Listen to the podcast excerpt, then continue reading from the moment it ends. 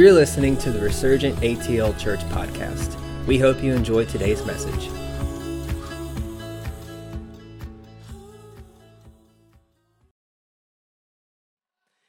Um, so uh, last week, uh, matter of fact, let me pray before I start this because you know sometimes I need all the grace I can get. Amen. Amen. Father, we just thank you for this day. We thank you for another opportunity to dive into your word, uh, to get revelation from you. Father, to have just downloads from heaven deposited on the inside of us. Father, give me the words to uh, navigate and speak and, and bring this in the way that you would want to present it. And it's in your name we pray. Amen. So, last time I spoke on, uh, we, we were talking about being rooted, and I spoke on being rooted in the soil of Scripture. And uh, I, I'm kind of doing a series on this because I felt like, even though it's been broken up the last couple weeks, because I feel like it's really important in the season that we are in, not only as this church, but as a church in general. So today we'll be talking also about being rooted in the soil of intimacy. And then the next one we'll be talking about being rooted in the soil of community. And uh, these are all really, really important. Um, it's, uh, you know, one of those questions that, you know, it answers when we talk about being rooted in the soil of Scripture, it answers the question to every solution and every problem that we have our, in our life is, is in the Word, it's in Scripture. And uh, one of the questions that we asked last time that I was speaking was um, what does Jesus expect from us as his disciples? Let's throw that first slide up. What does Jesus expect from us as his disciples? John 15, 16 is uh, you didn't choose me. This is Jesus speaking. This is in red, so this is really important. You, you look at this. You didn't choose me. I chose you. I appointed you to go and produce lasting fruit so that the Father will give you whatever you ask for using my name. And, you know, this is super important because uh, we've got to understand that the most important thing for us to do as disciples is to bear fruit. And not just bear a little fruit, but Jesus expects us to bear a lot of fruit. And, um, you know, that's only sustainable if we stay connected to the source, to the vine.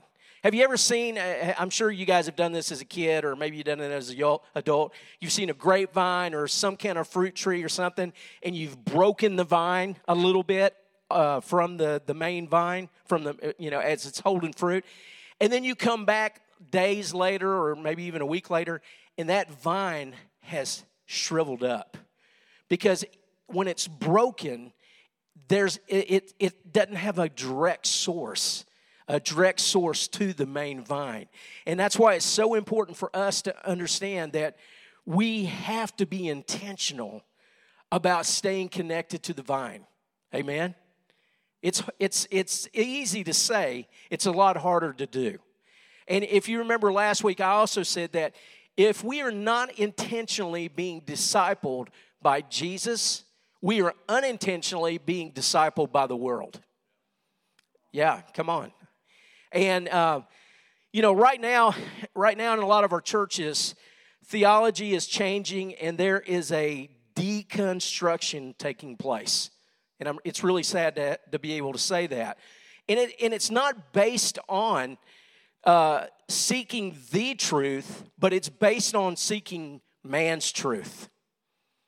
Okay? And it, it's based on when, when man's truth gets inserted, when we don't agree with what God says and we want to change it to fit to our agenda. Right? And right now, what, what that looks like is it's based off of what's popular in the culture at the moment. And uh, we're, we're fighting with this, you know, and I believe that there's, man, there, we're in uncharted waters these last couple of years, dealing with things we've never had to deal with as the church. And I believe there are a lot of Christians out there that really, truly love people and want to see the world come into the church. but they don't know what to do when people don't like them. They don't know what to do when the world hates them now. They don't know what to do when the world doesn't like what they're saying. And this is happening on a regular basis. And this is why deconstruction is taking place. And um, John 15, 18 says, Jesus says, If the world hates you, remember that it hated me first. The world would love you as one of its own if you belong to it, but you are no longer a part of the world. I chose you to what? To come out of the world, so it hates you. Now, this, this shouldn't be a new revelation. I mean, here's the deal though because of all the stuff that's going on, we've flipped into this thing thinking everybody's going to like everything that we say and everything that we do. And everybody's going to like what's coming, what Scripture says, and they don't like it at all. I mean, they don't. And they expect us to change what it says. You know, if you remember when Jesus talking about, hey, they first hated me, you remember when Jesus was brought before Pilate, and Pilate gave the crowd the ability to make a decision whether to release Jesus or release Barabbas. What happened? They they chose Barabbas. Why? Because Jesus, they didn't like what Jesus stood for. Jesus was coming in to shake up a religious structure that was dominating what was going on in, in, in Jerusalem and throughout the region. And so they didn't like it. And so the religious crowd, the political crowd, began to push people to yell out Barabbas. And they did. And so you know, we've got to understand that if, if we begin to change the way we present the gospel, it, it, it's, it's, it's not healthy. You know, we, we think maybe if we soften it up a little bit here or change it a little bit there, uh, that it, it'll be it'll be okay and people will go oh okay we, you know you didn't say it that hard and so you know we'll accept it a little bit more but because we don't want to be socially unacceptable and because we've seen what's happened to others when, when they've done that. Listen, and I'll say this when we talk about deconstruction, whenever deconstruction happens, sometimes it happens for the right reasons, but whenever you have deconstruction, you're supposed to have reconstruction. And the reconstruction we need to understand is that it has to be founded in and based on Jesus and on the foundation of his truth not our truth, not man's truth. Listen, the, the church has had a love affair with punishment for I don't know how long. They have had, a, I'll say it again, the church has had a love affair with punishment. We have got to get away from that place, that mentality that God is a, is a God that punishes us because that is not new covenant that is based on legalism. That is based on the old covenant. Right? Everybody agree? No, we're supposed to be different. We are no longer to look like the world or adopt its practices. And in today's culture, that's really going to be unpopular and it's going to be totally socially unacceptable. But that's okay because when Jesus is with you and he's standing with you and he's and you're in him, you can you can come out on the other side and you can come out as a winner. You know, Jesus said uh, his father would cut away every branch that does not bear fruit and, and prunes the branches that do bear fruit so they will produce even more. And I, I, really believe that what God is doing right now, he, he is trying to grow us exactly where we are in order to be more rooted in His Word and being rooted in Scripture and being rooted in His Word, it will help us to be able to stand on a firm foundation of truth. But it, but it also is a place where it brings correction to our internal world, okay? So our thoughts and our emotions come to reflect the truth, right? Scripture tells us who we are. It tells us who we are. I am righteous. I'm blood bought. I'm redeemed. I'm a son and a daughter of God. But so many of us have been brainwashed through the religious circles that and the message that has been pouring out across social media and, and different platforms. I'm a Christian, but I, I identify as a sinner. It's true. And we don't even realize that we're identifying as a sinner. Again, the love affair with punishment has to be broken. And it has been broken. It's been broken by the blood of Jesus. We are no longer sinners just saved by grace.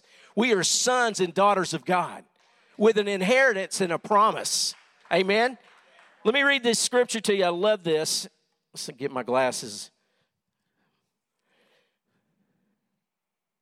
Pause. You're going to like this. 2 Corinthians 6:18 NIV. And I will be a father to you, and you will be my sons and daughters, says the Lord Almighty. Therefore, since we have these promises, what promises? That we are sons and daughters of God. Dear friends, let us purify ourselves from everything that contaminates body and spirit, perfecting holiness out of reverence for God. Isn't that good? Let's get rid of everything that wants to contaminate what God has spoken over our lives. And what He has spoken over our lives is that we are victorious. We are His sons and daughters. We have an inheritance. And, you know, I love what Bill Johnson says. He says, We cannot afford to have any thoughts about us that He doesn't have. Amen? And I'm going to tell you something right now God doesn't have those thoughts about us, He does not. We have to understand that Scripture helps renew your mind to line it up with what He thinks.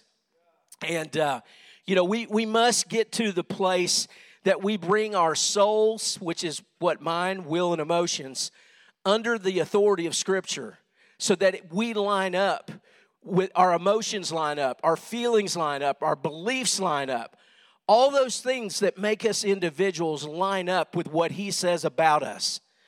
And uh, you know, as we journey on, as we journey on through this this morning a little bit, I want us to look at the life of David and look at the different elements that God developed in his root system. And uh, you know, like David, God wants all of us.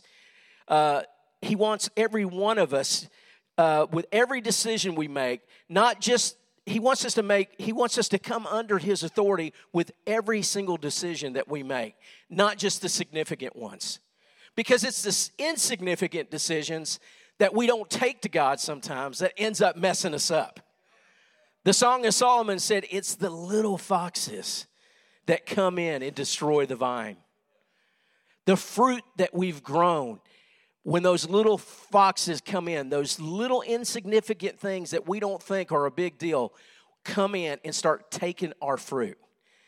And it's because we haven't stayed connected to the source. So we have to we have to be constantly in a place where we are aware that every decision we make, whether we think it's insignificant or significant, needs to be ran by him. Amen. Let's put up that next slide. Uh, I love this. Psalms 91, 1 and 2 says, He who dwells in the secret place of the Most High shall abide under the shadow of the Almighty. I will say to the Lord, He is my refuge and my fortress. My God, in Him I will trust. This is David. And let me tell you something trust is a big deal. Amen. Trust is such a big deal that in our natural relationships, if trust is broken, relationship is broken. The one promise we know and the one thing we can count on is God, we can trust God no matter what. He's never going to break his promises to us. It's usually us that are breaking promises to God. But there's grace and there's mercy. David talked about, hey, you can you can miss it a thousand times, but God is there. You can run to Him. He is the, He is a source of of He is a source of peace. He is a source of comfort in a day of trouble. And um, I, I just love that, you know, David began to build this, this place of trust with God at such a high level. You know, do you know the process of David from the day that he was anointed to the day that he stepped in and, and was made king was two decades? In America, that we'd never make it. Because we want fast anointing. We want fast results. We want everything done yesterday. Listen, there's some things that just are going to take some time. And it's not because God wants to make you wait, it's because He's waiting on you to get to the place where you can carry the responsibility and the weight of what He wants to give you. Amen? So, right after David was anointed, he didn't go straight to the palace. What did he do? He went back to the field and back to the sheep. Yeah. And it was in that field, and it was with those sheep that he developed a trust and a secret place lifestyle where he would build a foundation of intimacy with God that enabled him to thrive and ultimately fulfill God's purpose for his life. Amen. And he did it so well that even before he was he was invited to come to the palace to move into the palace, he was known for the intimacy that he had with God. And when God departed and left Saul, he, he would become tormented and oppressed by the demonic. And he couldn't sleep at night. And somebody came to him, they said, Hey, king, there's this kid that is a shepherd, and he takes care of sheep, and he plays a harp, and he he sing, he is a he is a singer of songs. He writes you know worship songs to the Lord, and he they said, "Let us go get this kid so he can come into your into your bedchamber and sing and allow you to to go to sleep. And so that's what David, that was the first time David literally stepped into the palace was because of the, he was known for the intimacy that he had with God. And when he began to play and sing, it said the presence of God would just fall in the room and Saul could sleep. Isn't that amazing? And, um, you know, building a secret place lifestyle like David is crucial in our process with the Lord because it's it's there that we we have a formation of our identities uh, and, and it becomes secured it's where our roots go deep and our our foundations are poured in order for our fruit to last let's throw up this next slide the first reason to develop a secret place lifestyle is because it's where we will find God. He is always there waiting for us. He's always there for us. Let's read the, the first reason to develop a secret place lifestyle is because it's where we find God. He is always there waiting for us. And I'm going to elaborate a little bit on this. I think God, don't think I'm being, uh, what's the word, um, disrespectful or I don't know, whatever, but I think God created dogs for us to experience what it's like to be in the secret place with Him. Okay, hear me out. Hear me out. Hear me out. This is great. My dog sits in the house all day long. Doesn't know if I'm coming back, doesn't know what's happening. But she is there patiently waiting for me to come home. And when I walk in the door, she greets me with affection. She is glad to see me. She hugs me. My dog literally hugs me. She she comes up and I put my head down and she puts her head against my head. And then I hug her and I tell her I love her. She's not judging me. She's not being critical of me. She's just glad I'm in her presence. That's what the secret place looks like. God's waiting and He's there waiting for you to come. And there's times I'm sure He's sitting there going, Hey, I've been here this whole time. And you're running to this meeting, you're running to this place looking for a word, you're running over here because this is the next best thing that's happening in town. You're over here running to your friend asking advice, and all I need you to do is show up. All I need you to do is show up. And it's in that place our answers, our questions are answered. Everything you'll need, everything we will need is found in the presence of God. For it's there that you find the reason you were created, and it's there that God shows you the things to come. It's where you find out why you were created. It's where you find out of the things to come. I'm going to share a testimony real quick. So, probably 26 years ago, 27 years ago, I was at Bible school in Tulsa, Oklahoma. And um, my secret place, that time that I spent with God, had, it, it became so vital to my health, my emotional health, my well being. Because I, I grew up without a family. And I didn't have a mom or a dad I could call when I got into a tough predicament. I didn't really have anybody, but I did have God. And when I would go into the place, the secret place, I would find out who I was. He would give me the answers that I was looking for, and He would show me of the things that were to come. I hadn't seen my mom since I had been 12 years old, and I'm 22 at this time. And I'm in my secret place and I'm praying and the Lord speaks to me, not an audible voice, but if it, if it could have been audible, I would have heard an audible voice. And He said, You need to get your relationship right with your mother because she's not going to be here much longer. And out of that time in prayer, God instructed me what to write, what to say, what to do. And after I came out of that prayer time, I sent that letter.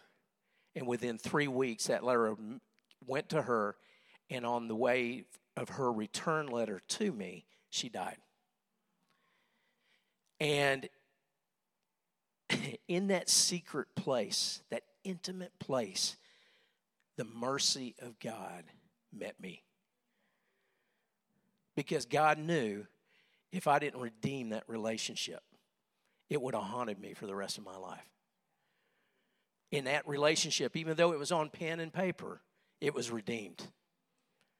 So when she passed away, there, there was no guilt, there was no condemnation, there was no, I mean, there was maybe a little regret, but God just healed my heart. He, he really did. And, and I couldn't have got that unless I had been there and I had gone into that secret place of asking God, what are we doing today? What are you going to do in my life today? What do you want me to know? What do you want me to do? Put up that next slide. The second reason to develop a secret place lifestyle is because it's where you encounter his love for you. If you, you know, Mickey Gilley sang a song a long time ago for you country fans looking for love in all the wrong places. True story. How many, how many can attest to that, right? I think, man, you guys are all going to have to come down here and repent. Put your hands up. I know every one of you look for love in other places. Come on. You got to be honest. It's in that place that your love for Him will be ignited. It's in that place where a root system and a love for God is born. And it's in that place that it begins to translate into the things he cares about and the way he does things. They begin to rub off on you. You know that? It's in that place that it translates that the things that he cares about, the things that he wants to do, begin to rub off on you. Amen. This is a lot better than you guys are acting like it is. I'm telling you right now. Why? Because you encounter his heart and his thoughts about you, which in return shapes how you live and think. We can see this. I mean, it's we can see this in the life of David. Whenever he was faced with opposition and, and that intimidation of a giant, what happened? He knew who he was and he did not operate out of fear, but from a place of strength. Amen? Uh, 1 Samuel 17, I'm not putting it up there, but 1 Samuel 17, here's, here's the layout. All of Israel and all of the Philistines are down in this valley and they've come to war. They've come to fight. The armies of Saul and the armies of the Philistines. And for 40 days and 40 mornings, their champion, the giant Goliath, who was over nine feet tall and carried all this armor, he would come out and he would taunt the armies of Israel. For 40 days, they had to listen to this guy run his mouth. And 40 mornings, and he'd do it every morning, he'd come out and he'd basically say the same thing Send me your champion, send me your warrior, and if he'll come out here and defeat me, it's done. We'll, we'll all go home. It's over. Nobody would come out and nobody would face them because he was so terrifying. And um, until the day that a young shepherd boy was sent by his dad to go to the front lines to bring his brothers some food. And as he's delivering the food to his brothers, you know, of course, his brothers are giving him a hard time. Why are you here? You're just here because you want to see the battle. He's like, man, what are you? Why are you busting my chops? I'm here because Dad told me to bring you some food. I wouldn't have brought you anything, but Dad said bring you some food, so I'm bringing you some food. I'm, I'm. That's not in Scripture. I just added that. Okay. So they're like, okay, whatever. And while he's there, he hears this guy get up and start just heralding these obscenities and these gestures. And he's like, who? He, he literally, something on the inside of him rises up. And he says, who is this guy? And and they're like, well, don't you know? That's so and so and so and so, you know. And he's like, oh, no, this this isn't right. So he goes to Saul and he says, Hey, I'll be your champion. I will go. I will do it. And Saul kind of looked at him like, you're kidding me. There is no way you're you're a young kid. He's going to destroy you. And it's it was so foreign for him to even think about withdrawing. Why? Because he'd been spending time in his private time, in his secret place with the God of all the universe. And God was starting to rub off on him. And so he began to think like God. So it was so foreign to him to even think not to challenge this because he knew the faithfulness and he knew he could trust God. We know the story. Why could he trust God? Because God had delivered him from what? The lion, the bear. He delivered him probably from no telling how other many other scenarios that he had been involved in. It was all because it was from the secret place lifestyle that David was commissioned. You know, today in our religious circles, he would have been commissioned because his gifts and his talents and his appearance. Oh man, he looks good. Man, you got a lot of great gifts. Man, we can use that. Come on. Come on up here. But you remember what God said to Samuel in 1 Samuel 16 7. The Lord said to Samuel, Don't judge by his appearance or heights or height, for I have rejected him. The Lord doesn't see things the way you see them. People judge by outward appearance, but the Lord looks at the what? The heart. God was talking to Samuel about all of David's brothers who he was just sure up and down because of their height, their good looks, their stature, whatever, that they should have been king. You know why? That's how he picked Saul. I mean, he did hear from the Lord too, but he originally, his first initial response was, Oh, this guy is a head and shoulders, remember? Head and shoulders above everybody else. He's strong, he's got, you know, he's got this stature, he'd make a good king. And you remember the people wanted it so bad that God let him ha- have Saul as their king. But God said, don't look at the appearance, look at the heart. And um, ah, man, it's so important because, you know, when you separate yourself to the secret place, it's, it's from here that the Lord begins to shift the narrative that's been shaping your perspective on your time and place in history. And, and let me say this you may have giants that you're facing right now in your own lives, but guess what? You will defeat them from the secret place.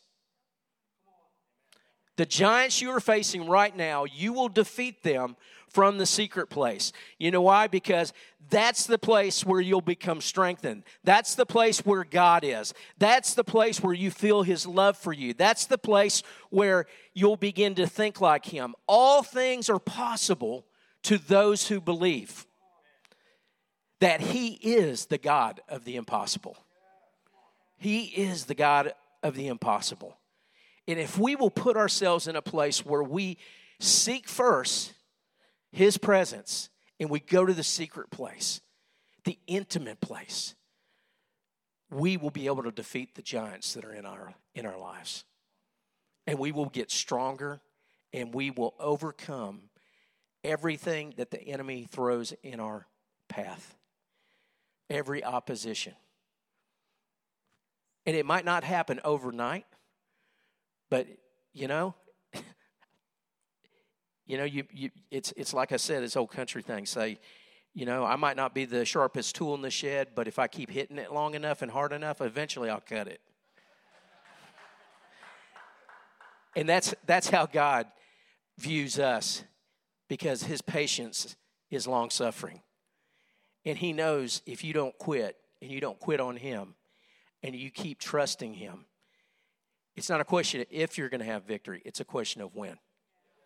You already do have victory in the spiritual realm, but it manifesting, sometimes it, it takes a few days.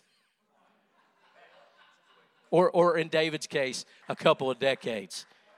But listen, he didn't quit. I just want to encourage you guys this morning don't have any quit in you. Don't quit. Keep moving forward. Keep going after it. When, when you're faced with opposition, don't quit. Keep going to the secret place because it's in the secret place where you're going to find out who you are. Amen. Craig, come on up here. Come on, give God praise for it. What, what a powerful word. Powerful word. If you would stand to your feet, nobody move around. If you just stay there, this is going to be very important connected to the message that you've heard this morning. when I got up, I actually got up, you know, went into the secret place, and I didn't know he was going to be talking about the secret place, but I just got before the Father and I said, Father, what is it that you want to impart today? What is it that, you know, the message of intimacy, the secret place, what is it you want to do? Because I believe every time we come in this place, it's not just going to be uh, worship and hearing a message, but that you're going to leave with something tangible that's going to change your life. I believe that. Now, here's the cool thing. I learned from Dr. Kenneth, uh, Dr. They call him Papa Hagin, and Chris has got some connections to that and uh, our foundation. Um, one thing I learned from him is learning to rest, and God will actually show you the services. When I used to travel, I would preach on Sunday morning, Sunday night in a place, and I would go to the hotel. In the old days, I used to study and get my notes out and do all, you know, busy, busy, busy. And he said, just rest, just lay down. And he said, What's going to happen is God's going to show you the service and he's going to show you the whole thing. Just, I saw this morning, I saw the worship, I saw Jake. I didn't see every word, couldn't remember everything he said. And then I saw Chris and what he was going to share. And then God said, I want you to, I'm going to release an impartation today over my people. And so I want you to hold your hands out. And I want you to close your eyes so you're focused. And I want to block out all distractions. It's not going to be very long, but this is going to be super powerful. It's going to radically change your life. He said, I want to release an impartation. The first thing is for seven years, for seven years when I left full time pastoring, I lived in the secret place for seven years, and God supernaturally provided for me. It was like the ravens came and fed me bread and meat and water. Supernaturally. Tara will know this. I did not work a job really full time for seven years. I lived out of the secret place. And I heard the Lord say today, I'm going to release you into another level of intimacy in the secret place, and it's going to release supernatural provision in your life. I want you to receive that right now supernatural provision in your finances. Out of intimacy, inheritances are going to be restored. Inheritance has everything that God has given you to do what God has called you to do, and it's going to be restored financially, emotionally, spiritually, relationships, ideas, everything that you need to fulfill your assignment. The Father is releasing right now this morning. I want you to say, I receive that inheritance right now. The second thing is, and it's interesting that he used this verse, but oh, he didn't actually ref, he didn't say the verse, but he said 27 years ago, and the Lord this morning gave me Psalms 27. He said, "I'm going." The second thing I'm going to impart is I'm going to put you in a place of, uh, I'm going to put you on a rock, in a place of intimacy, out of the reach of your enemy, where he cannot reach you and I heard the Father say, I want to release elevation and breakthrough in the areas that you have struggled. Where the enemy has kept you held back and limited, the Father says, I'm elevating you and I'm releasing breakthrough. And I want you to receive that right now in your spirit. Elevation and breakthrough. Elevation and breakthrough. You're not going to be in the fight, you're going to be above the fight. God is elevating you right now. You're no longer living in the struggle, you're living above the struggle. And I want you to say, I receive that right now in Jesus' name. And then the last thing, Psalms 91, and I didn't know he was going to reference that either. It says that in that place, the secret place, he overshadows you. And I heard the Father say, I'm going to release an impartation of hunger for the secret place. And when it says He will, he, Almighty will overshadow you, that word Almighty is El Shaddai, the God of more than enough. So I want you to hold your hands out one more time. And what I want you to do, this is the end. I want you to focus on that one thing, that giant. I put that in my notes. The giant that has been standing in front of you. That one opposition. The devil doesn't have many threats, but he's got one that he tries to use against you, and he constantly revisits that. But today, God's going to give you permanent breakthrough in that area. That giant's coming down. That giant is coming down. I want you to focus on it. And then I want you to take a minute and I want you to see yourself living in the lifestyle of the secret place. It literally means the Father is living inside of you. It's not just a geographical place, but it's when the Father is so abiding in you, the overshadowing you, that every place you are becomes holy ground. Just do that right now. What is it? What is it that one area? This is our this is our ministry time.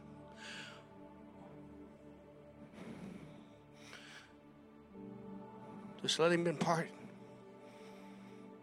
And then once you have received it, when you when you know you have received it, I want you to throw your hands in the air and I want you to he said, I want you to celebrate with shouts of triumph. And the Lord says, when you do that, that thing's going to be removed. That giant will no longer be there. So I want you to do that right now.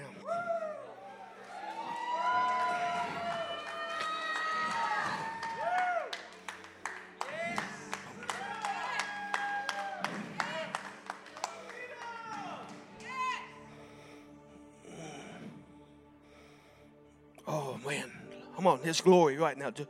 Just a minute longer. We don't know how to be still sometimes. Just to let Him do it.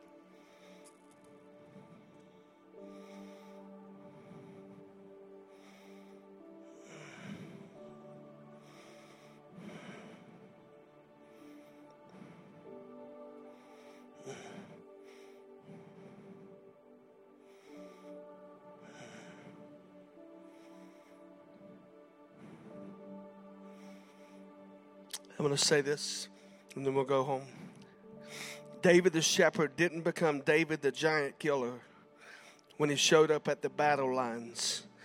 David the shepherd boy became David the giant killer when he was on the backside of the wilderness living in the secret place. The secret place is where you are transformed from your natural identity into your supernatural identity. So I declare right now, just like if you want to picture it this way, that Superman would go into the phone booth and he would come out transformed. Right now in the spirit, that's where you are. And I declare that this week you're going to see supernatural victories that you have been longing for. And there will be different. And you're going to be that, you are that giant killer. Turn to somebody and say, You are that giant killer. Hallelujah. Well, we love you guys. Listen, if you do need prayer, the, the um, ministry team will be here at the front. We love you. What an amazing word. Listen, go this week. I want to challenge you go this week and listen to that word again. Once that podcast goes up, go back and listen to it, and then do the second thing share it with somebody else. Wasn't that an awesome word? How many are grateful for what God's done in your life today? Come on, give Him praise, not me, but give Him. What kind of level of praise are you going to give Him? What an awesome day. We love you guys. We'll see you next Sunday.